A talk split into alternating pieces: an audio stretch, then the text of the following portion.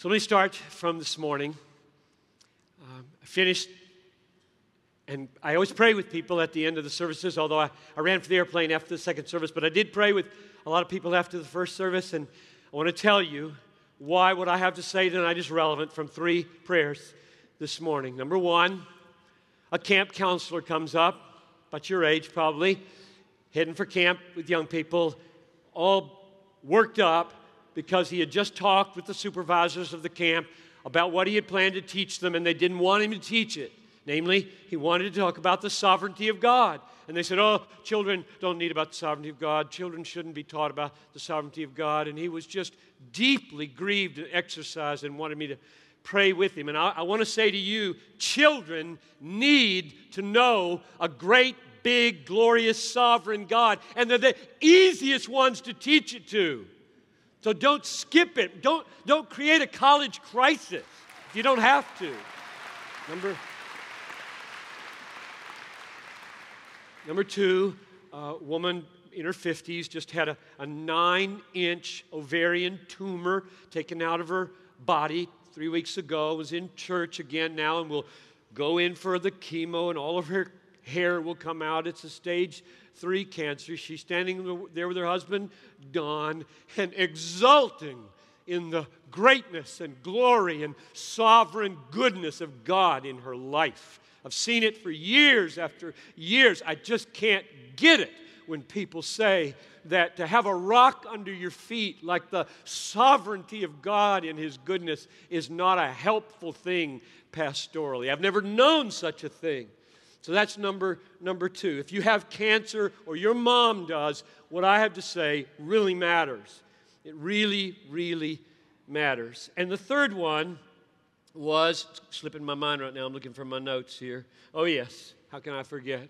A man named John, first time in our church because he's jumping around because of the pain in his life. His wife walked away from him 2 months ago and uh, after 21 years of marriage, sitting in our church for the first time, hearing me talk about God's gracious purposefulness in our lives, and comes up to me afterwards and said, This was totally for me. So, God is sovereign, God is purposeful, God is gracious, and it really matters. It really matters.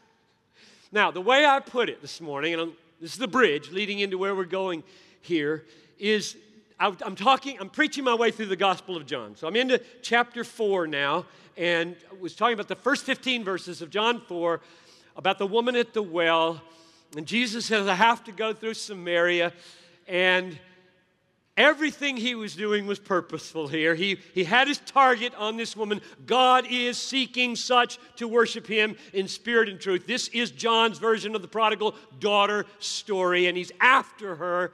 And I made the point that since he's so purposeful, pause, God, anytime he does anything in your life, anytime he bumps you, he's doing a million things. Every time God does one thing to you, He's doing a million things. He knows the trajectory of every molecule He bumps. And it bumps another and another and another forever. And He knows them all millions of ages into the future. And what happens now makes a difference there because everything relates to everything when God's in charge of everything. He's always doing a million things in your life when you see Him doing one thing and you see two reasons and neither of them explain. And you're mad at Him. And I just said to our folks, you know, it it's not wise to get mad at God because you can't see enough reasons for why this just happened to you, because there are a million. And I illustrated with Jesus walks into Samaria, which Jews didn't like to do. he sits down on a well, which surely would be considered unclean, because these Samaritans are half breeds and they're heretics because they don't believe any part of the Bible except the first five books. And they're religious and, and political rebels from 700 years ago. And he sits on this well at broad noon daylight, and a Samaritan woman comes whom he knows has slept with six men in serial adultery, is living with a man who's not her husband, and says to her, Not, can I have permission to drink from your well, but can I drink from your bucket?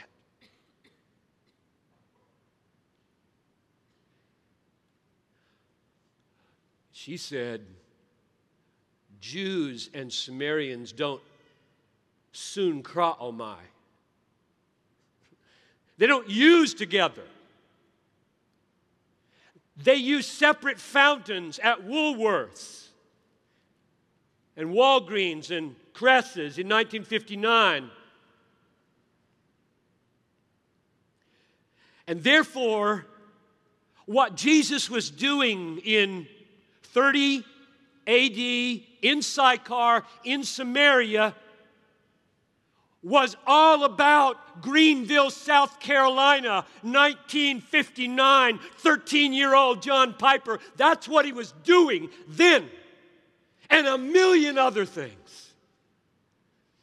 So, I regard it as gloriously significant that we have an infinitely purposeful, sovereign, gracious, good Savior who pursues us thousands of years before we were born to rescue us from our racism and other sins. Now, where are we going in this message? That was all spillover from this morning.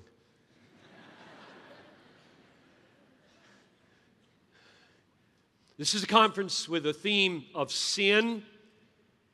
And when I heard that a year or so ago, I said, well, the easiest thing for me to do would be to talk from the book that was just quoted to you. In fact, I leaned over to John MacArthur as Rick was reading that and said, There goes my first paragraph, which is true. No, it's, it's the second paragraph. so, where I'm going is to argue for God's supreme right and authority and active sovereignty over all things, including sin. That's where we're going. Including tonight, in particular, Lucifer's sin, the fall of the holy angels, and Adam's sin, the fall of humanity. Those two is where we'll focus. And my argument is, according to that paragraph, everything, absolutely everything exists, including the devil and a fallen Adam, for the glory of Jesus Christ. And that's what I'll try to argue here. Now, the reason I am exercised about this and have been for some years is because I read my Bible from cover to cover every year, plus lots more, and I bump into texts like these. Let me read you a few. Second Chronicles 10 15.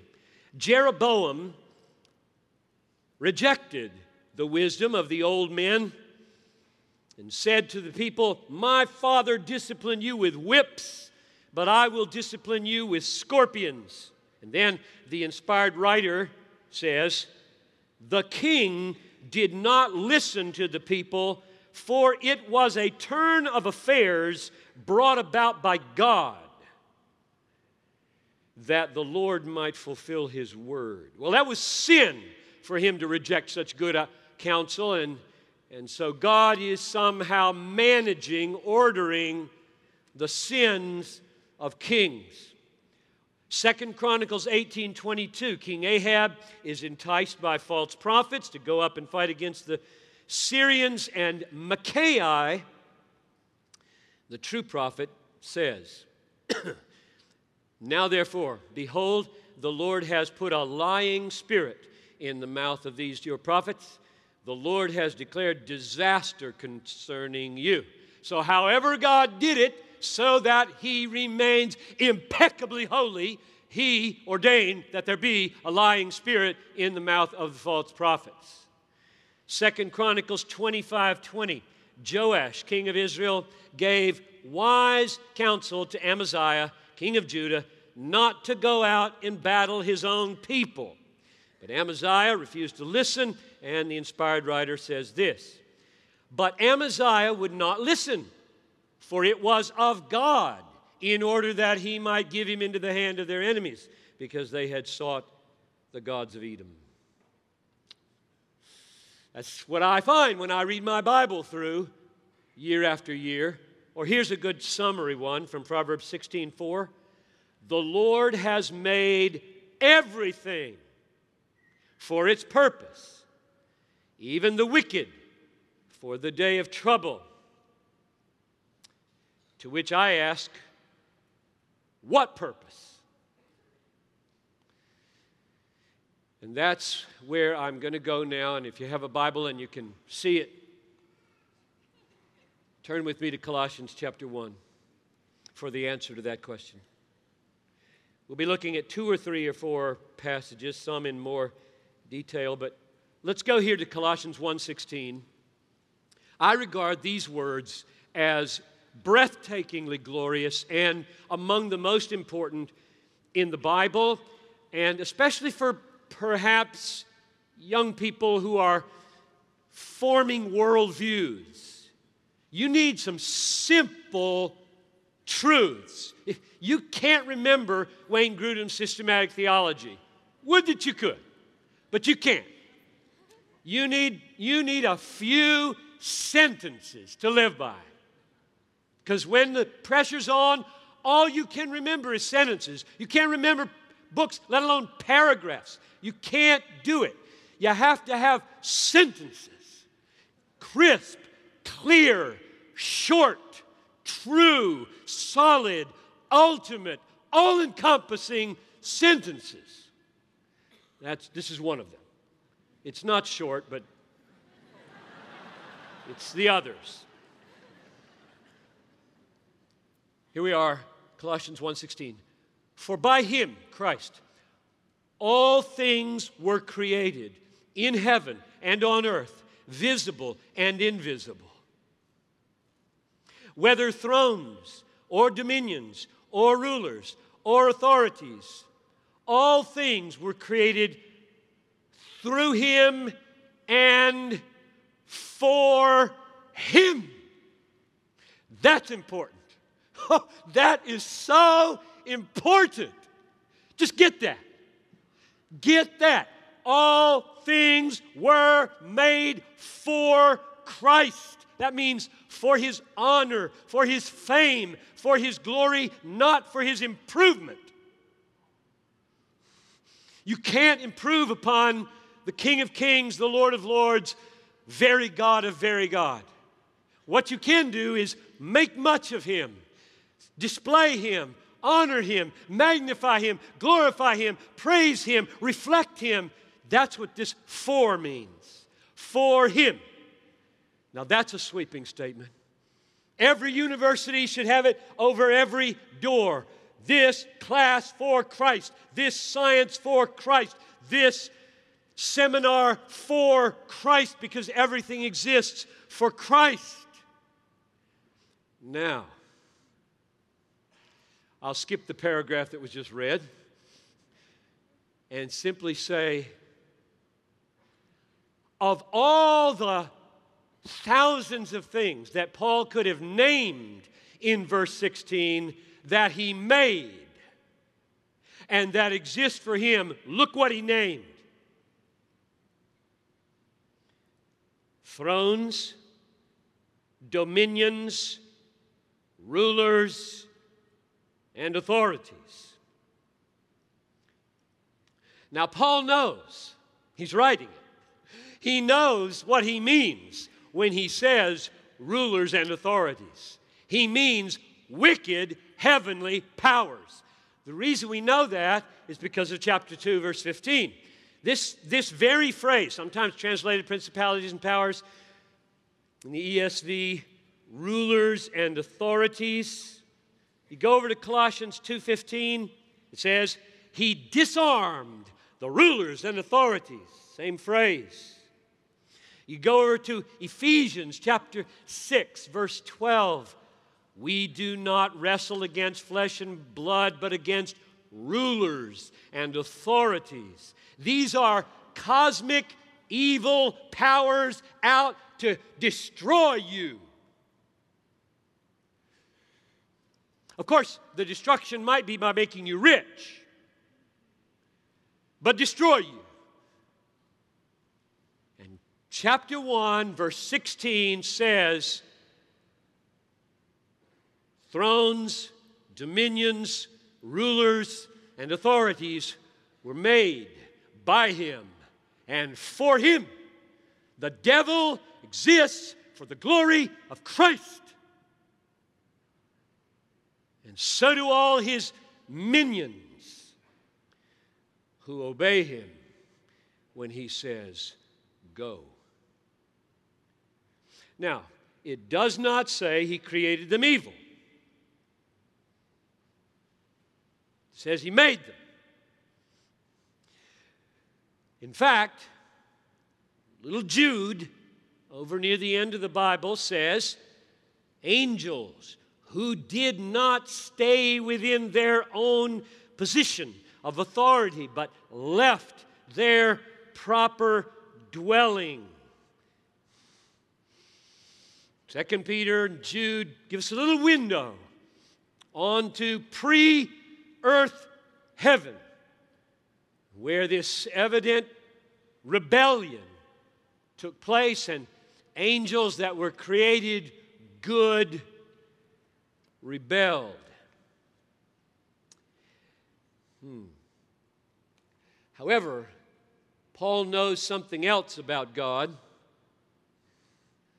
namely that God knows the future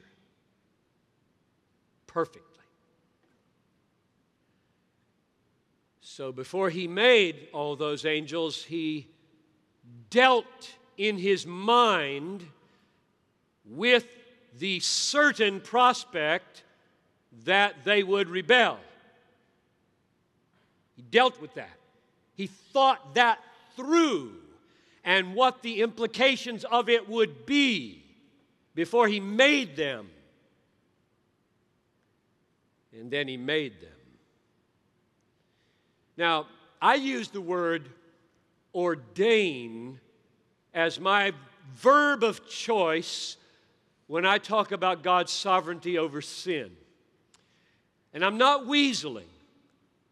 I'll explain what I mean by God ordains the fall of Lucifer, the fall of the angels who fell.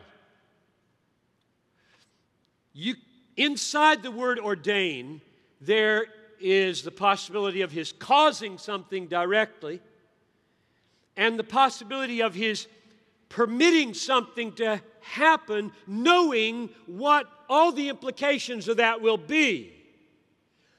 Whether he causes directly or permits with infinite knowledge and wisdom concerning what will come of what he permits, he's ordaining. That's what I mean. I'm just not choosing. I find it doesn't help when you say God causes or God permits. You're damned with one and you're damned with the other because they both miss the main point, namely, He's in charge.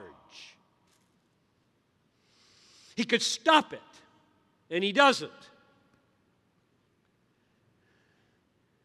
And in not stopping it, he has reasons.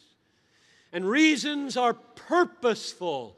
And therefore, there's design in what he permits. And therefore, when I say he ordains, I mean he has a history in view and he's going somewhere with what he permits to happen. That's the way I'm talking about the ordaining of or the governance of sin or the fall. So, Paul knows that God knows before creation that his heavenly creatures and earthly creatures are going to go wrong. He knows that. And he makes them anyway, certainly knowing they're going to go wrong. Now, let me give you a couple of passages where I get that idea. I'm not just inferring that theologically from God's infiniteness. I could, I think that would be warranted, but people get bent out of shape when you do theology like that. Better to be biblical than to be theological. So let me read you two passages of Scripture. See if you infer from them what seems obvious to me. This is Revelation 13, verse 8. It's about the beast and those who don't worship him. It goes like this All who dwell on the earth, Revelation 13, 8, all who dwell on the earth will worship it, the beast. Everyone whose name has not been written before the foundation of the world in the book. Now, the book has a, a name. Here's the name of the book. So, before the foundation of the world, there's a book. And in the book, there are names. And the names that are in the book don't worship the beast, everybody else does. What's the name of the book? It's the book of life of the Lamb who was slain.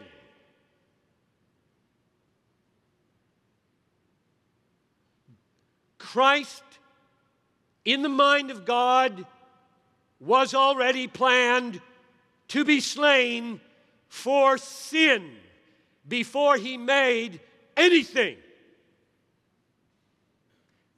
So, he obviously knew that when he made anything, it was going to turn out to need dying for. That's clear. I think. Second text, 2 Timothy 1 9. God saved us and called us to a holy calling, not because of our works, but because of His own purpose and grace, which He gave us in Christ Jesus before the ages began. before the ages began, we got unmerited grace in Christ Jesus, which clearly, in all the other places where Paul talks about grace in Christ Jesus, was bought for us by the Lamb on the cross. There's grace for sinners like us because the Lamb was slain. And we received that grace in Christ Jesus before anything was created. Which means that when He made the angels and He made Adam and Eve, He knew exactly where this was going. And it was all part of a magnificent plan to do what according to Colossians 1:16 magnify Christ all things were created through him and for him. This entire history is to make Christ look great. You need a cause to live for? Join the biggest cause in the universe. I don't even know how to I don't even know how to say it because universe is too small. There was no universe when this plan was made. Nothing had come into being, and he saw his son crucified, the pinnacle of the display of the glory of his grace, and everything is planned to get there. So, get a sentence that sums that up for you and live it. Join him in it It'll keep you from a thousand stupidities, a thousand wasted days, so many sins, so much dinking around on the computer, dinking around, wasting your life with stuff. If you know that you're caught up into something so absolutely, spectacularly, breathtakingly magnificent as before there was anything, God Almighty is planning the display of the glory of His Son in history through the fall of Lucifer and the fall of Adam. So here we are now with the rulers and authorities back in chapter 1, verse 16. Rulers and authorities have been made for Christ.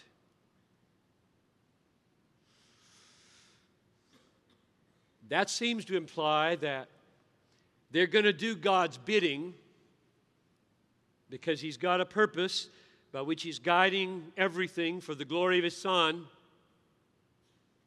And this is what I think we need to tell our children. They ask you a question about daddy. How strong is Satan? Can Satan stop God from doing what he wants to do, daddy? You better have an answer for that. And it's real clear no.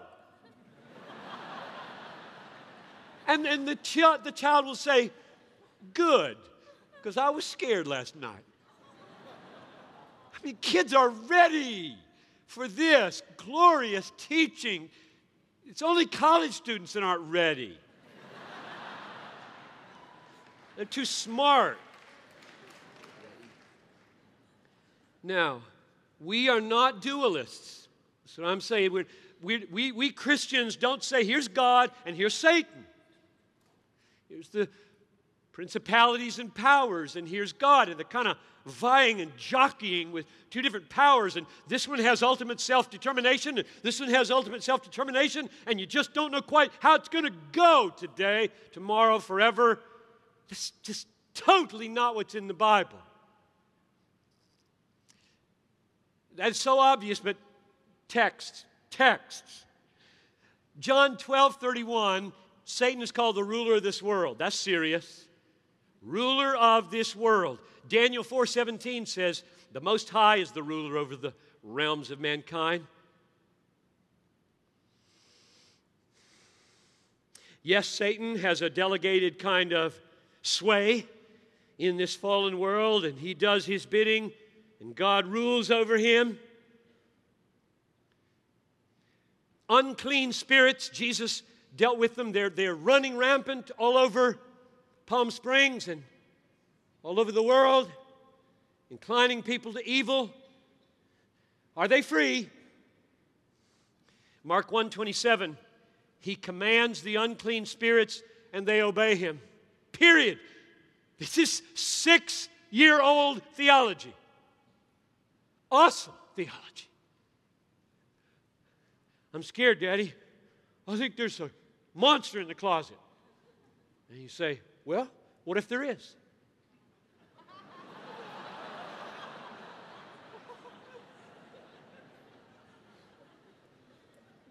Because Jesus says, Monster, you stay in the closet.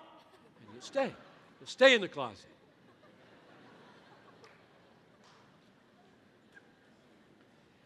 John 8 44. Satan is a murderer. He's a murderer. Really.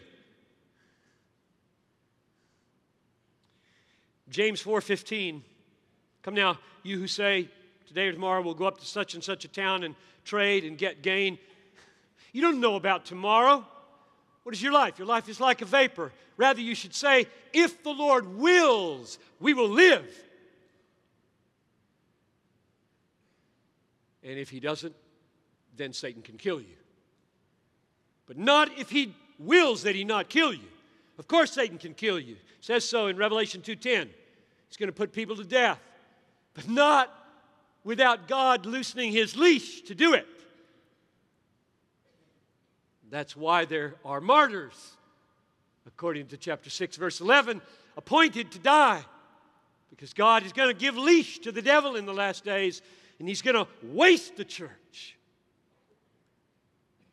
But he, God will not have lost control. That's why the book of Revelation is in the Bible. So that when those kinds of things happen, we don't say, Yeah, what happened to God? God is in heaven and ruling over the beast and the false prophet and the devil himself. Job, clear as daylight, isn't it? That Satan comes to Job and wants at him, and God says, You, you can have his stuff, but you can't touch him. So he kills his kids. Comes back. Job hasn't given up his faith and says, Skin for skin, let me have his skin, and then he'll curse you. And God says, You can have his skin, but you, don't you kill him. In other words, this dynamic that's going on here is you can't do anything without my permission, Satan. And Satan knows it. We are not dualists. What about Luke 22 31? I love this text. Jesus says to Peter, poor Peter, Satan has demanded to have you that he might sift you like wheat. Now, pause there and ask okay, does Satan get his request with Peter? Jesus said, this is Luke 22 31. 32. Satan demanded to have you, Peter, that he might sift you like wheat. I think that means put Peter in a sieve, push him through so that everything comes through but his faith. Get his faith out of him. They got Peter minus faith. so that's what Satan has asked him. Put you through the sieve, and there's the useless Peter.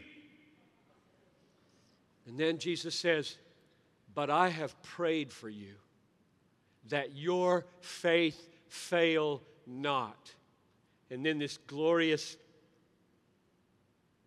word when. Not if. When you turn, strengthen your brothers.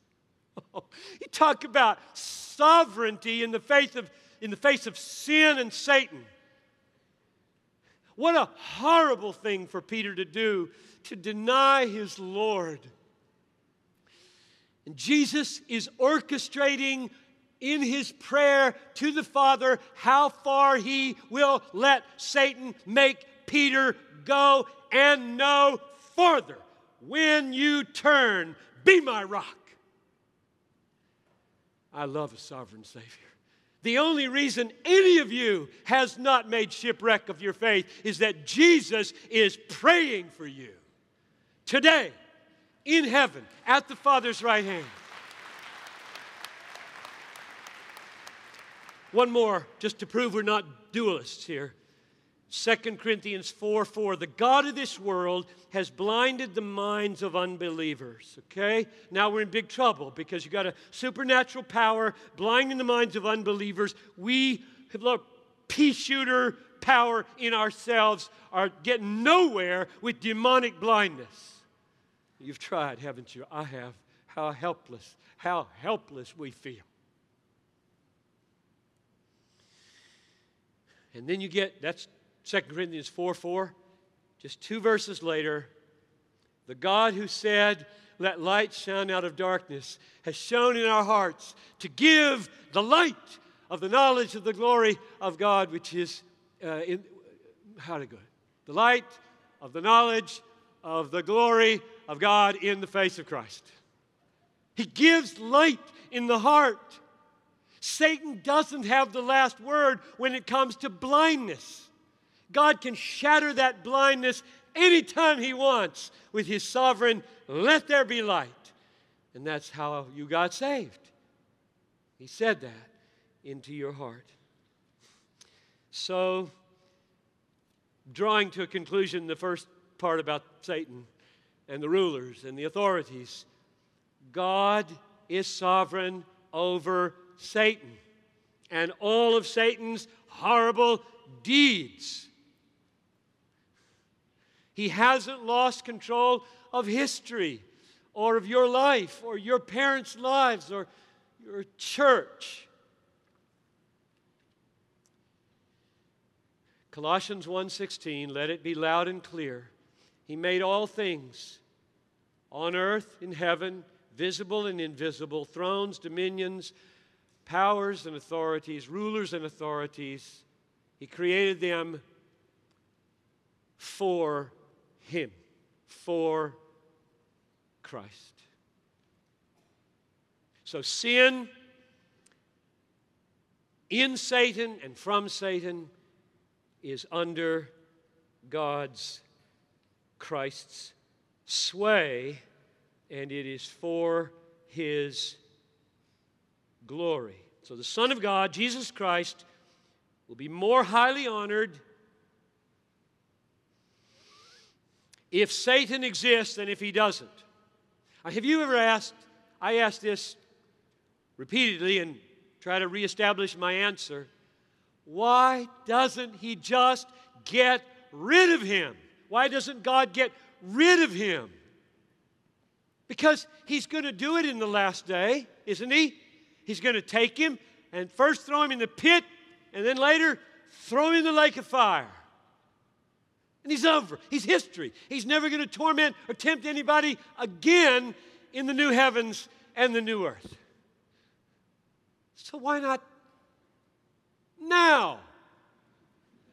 It would just spare us so much trouble, wouldn't it? So, Jesus, you have authority, you have power, you have rights. You're going to do it. Just do it now. Why doesn't he? He's not protecting Satan's free will because he's going to throw him in the lake of fire against his will. so it's not that's no answer. Here's, here's my answer. Christ would get glory if he strong armed Satan now and just threw him in the lake of fire, we'd all praise him. But if he dies to disarm the principalities and powers and forgive us our sins, and then patiently, mercifully win for himself a following because of his superior beauty, over time, if he saves us from Satan that way, he will get more glory than if he only manifested power. If you tonight conquer Satan by a superior admiration for the glories of Christ crucified and risen, you are glorifying more of Christ than if you only glorified him for his raw power in dispensing Satan into hell.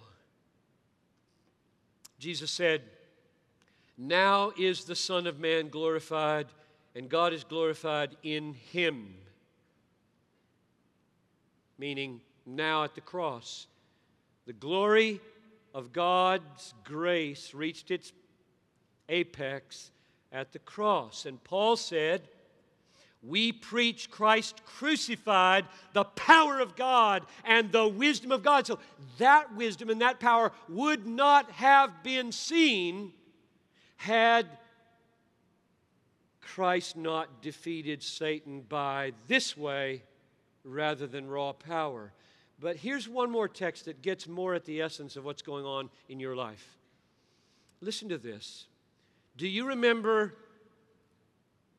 2 Corinthians 12, where Paul sees wonders in heaven that he's not allowed to say anything about, and to check his own pride, God ordains that he have a thorn, and the thorn is called a messenger of what? Satan. So God is using Satan for sanctification here, right? The thorn is designed for humility, and Satan hates humility. And so God is making Satan, against his will, serve Paul's sanctification. Why? Listen to these words. When Paul says, Please take it away, no. Please take it away, no.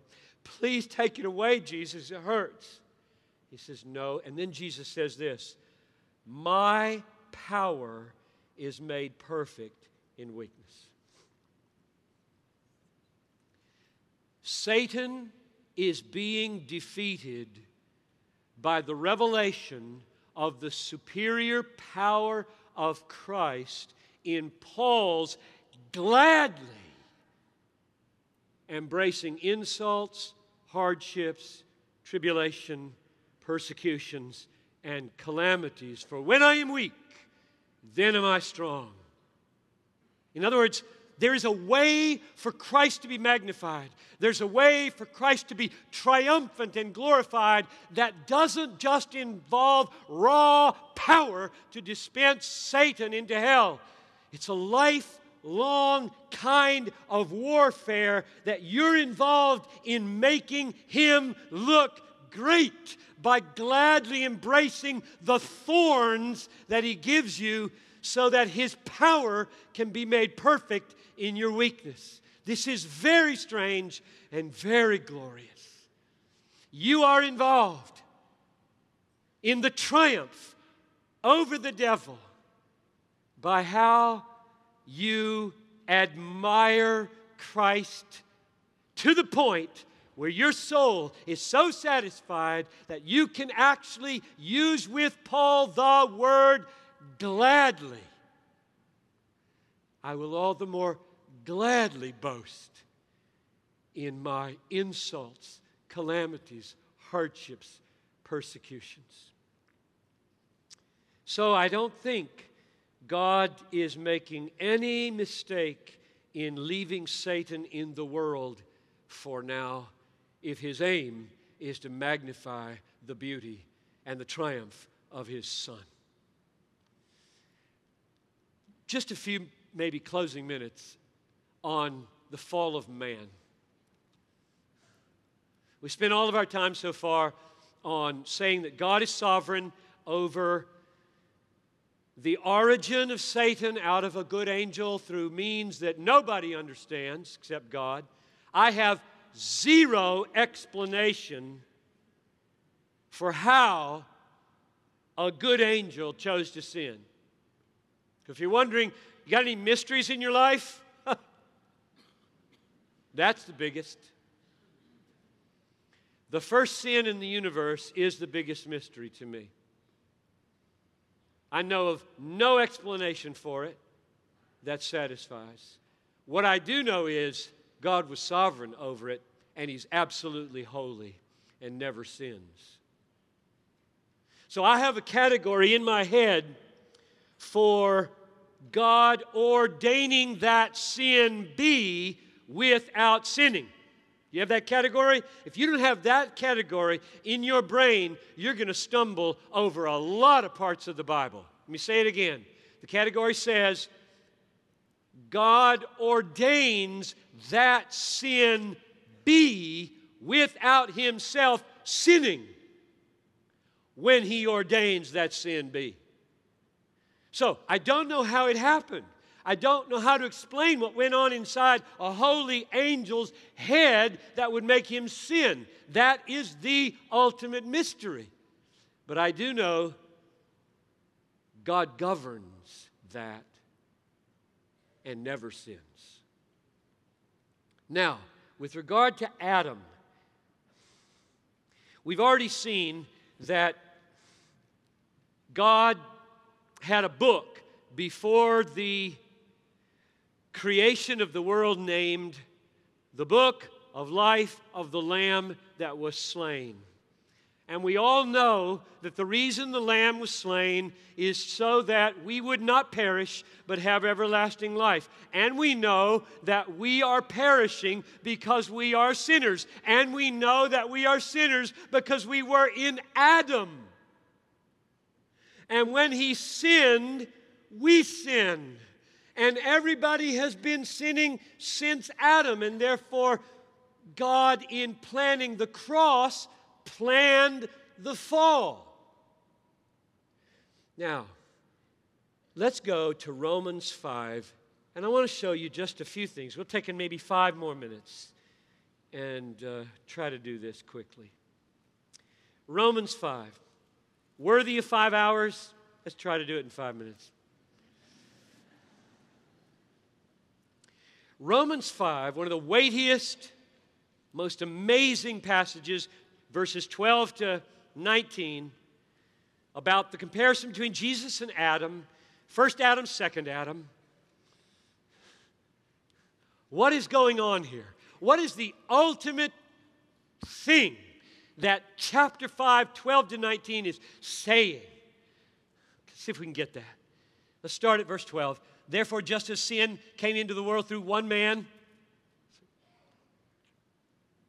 that's the fall. Adam and Eve sinned. Death and death through sin, that's why we all die.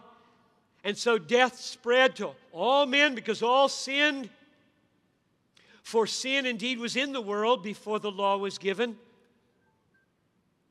But sin is not counted where there's no law, and yet death reigned from Adam to Moses, even over those whose sinning was not like the transgression of Adam. And then he adds at this particular point, and this is his main assertion who was a type of the one who was to come. Okay, now get this at the very point where he says, Death reigned from Adam to Moses, even over those whose transgression wasn't like Adam. In other words, they're dying, and their sin wasn't like his, and so their death is owing, and their sin is owing to somehow being connected with him. That is a type of the one who is to come. Right here he says it. That's a type. You know what a type is? A, a foreshadowing, a glimpse. In other words, God is aiming at Christ. He knows, he knows there is a lamb who's going to be slain. And in preparation for him, he creates a type of him so that when he comes, explanations could be given about his achievements that could not be given had not Adam been a type. That's the main point. God is orchestrating Adam and what happened in and after the fall so that he could say something about the superiority of Christ and then he runs forward with it and he, he shows all these much more Christ, much more Christ. And I would love to just take you verse by verse through this, but I, I think instead of that, I will, I will just, I will close by what God gave me. I think just as we were landing and I was looking down on this weird city called Palm Springs with green tan, green tan, green tan, weird city. But I was, I was mainly praying, not about that, but about this. And God, this is complicated. Help me to just come to an end with just a clear thing about Romans 5 because I can't get into all the detail. So here's, here's what I think I think he led me to the last two verses, 20 and 21. Let's see if I can just say them because otherwise I have to open my Bible. And uh, I didn't plan to do that.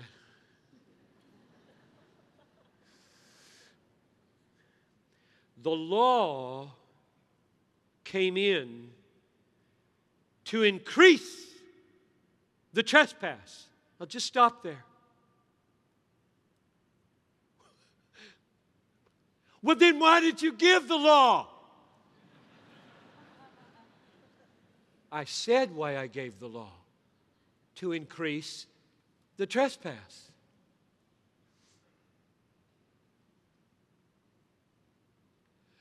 But where sin abounded, grace much more abounded.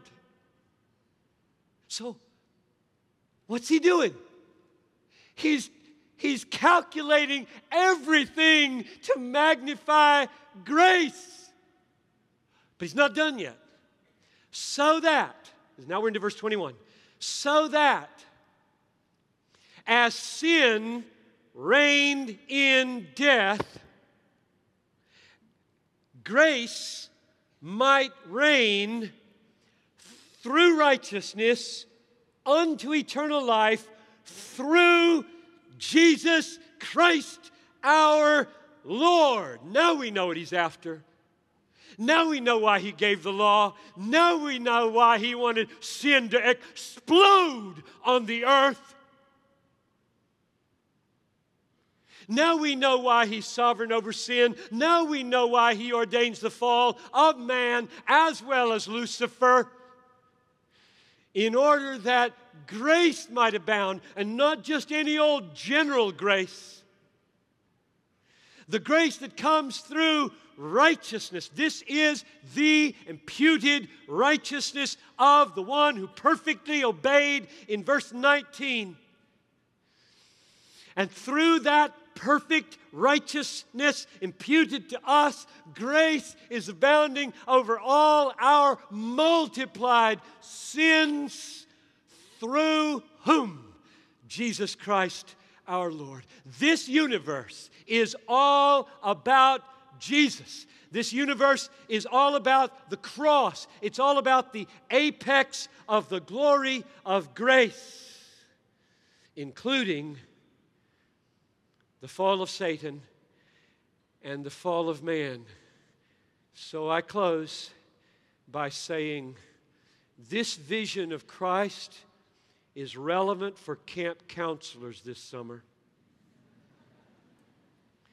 This vision of Christ is relevant for your mom who's got ovarian cancer. And this vision of Christ is relevant for you, perhaps yourself or your uncle or dad who was abandoned by a spouse two months ago. And this is relevant for you. Let's pray.